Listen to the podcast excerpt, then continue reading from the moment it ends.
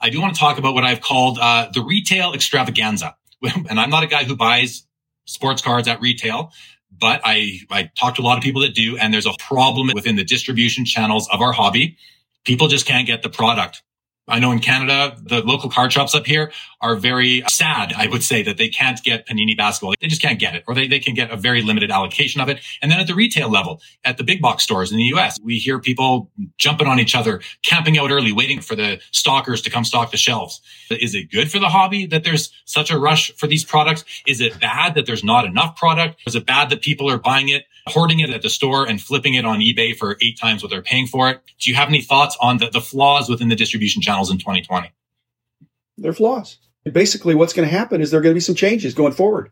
They're going to increase the price, or they're going to tighten up some of the rules for some of these mass retailers. They've got to figure out eh, new packaging, and you can't really control, hey, you can't mark this up above a certain amount. We live in a free world, but they're going to change it. So they're going to raise the price. I think they have to raise the price because my problem is twofold because I don't have a problem with the shelves being empty if they're being bought by collectors, but I don't like it if they don't ever make it to the shelves under the table deals. I don't like that. And I don't like it when people that don't know anything about the hobby can clean something out and triple their money. And, and that's been happening. So the card companies are going to have to raise their prices or, or change their packaging in some way. And it's probably going to price out some people that were casual buyers. It's the better problem to have than, than what we had 30 years ago where there were mountains and stacks of, of unopened stuff that was stale.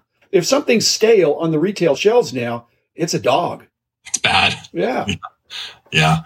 Interesting stuff. The biggest news in the hobby this year, in my opinion, has been PSA. If you just look at market share, and I know you have your name is on the biggest other competitor to that, but PSA seems to be the, the big one in, in, in the industry right now. It seems they're going private in the new year with an investor group led by private collector Nat Turner, who seems to me to be the right guy for the job.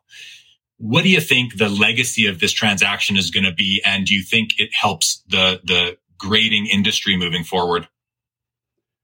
I'm going to try to answer this in a fresh way, Jeremy. Basically, it's totally positive to me that Nat Turner is leading a group to buy the company. The privatization is another aspect. And the only fresh thought I had about that is that I think it's really good for this industry to have a public company that can be a bellwether for how well the industry is doing.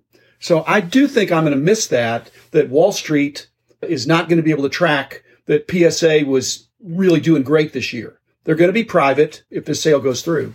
And so I missed that because it was an indication of the robust health of our industry.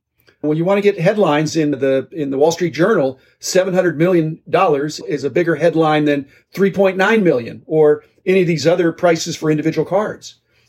It's investors betting on the infrastructure of our industry. And I think it's terrific. I'm really looking forward to seeing what Nat and Joe Orlando, what's going to happen with the new energy and some innovation within PSA. And you're rising tide, raising all boats. There's going to be increased interest in grading. I think uh, BGS hopefully is going to pick up some of that. I have no financial interest in that anymore, but if the rising tide rises, I think BGS will be ready to to get more business as the category keeps getting bigger.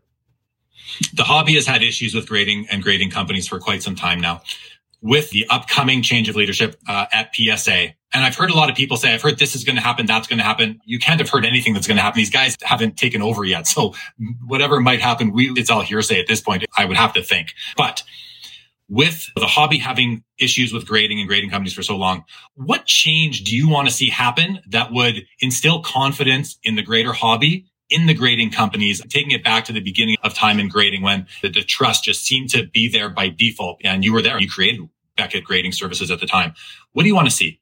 we tried to do something that was slightly different. We weren't trying to be a copycat service. We wanted to innovate and do some things that, not that PSA was doing anything wrong. We just thought we're going to come at it a little bit different. We had a different kind of a holder. We had the inner sleeve. We had the, the report card. We had a different kind of pricing and bulk pricing model. So we were doing some things different. And, and, and so many of the people said, we, we like your model. And many of the people said, no, we still like PSA. And then SGC had uh, their fans as well. Here's what I'd like to see going forward that I think has a chance the grading companies, all of them have a tough job.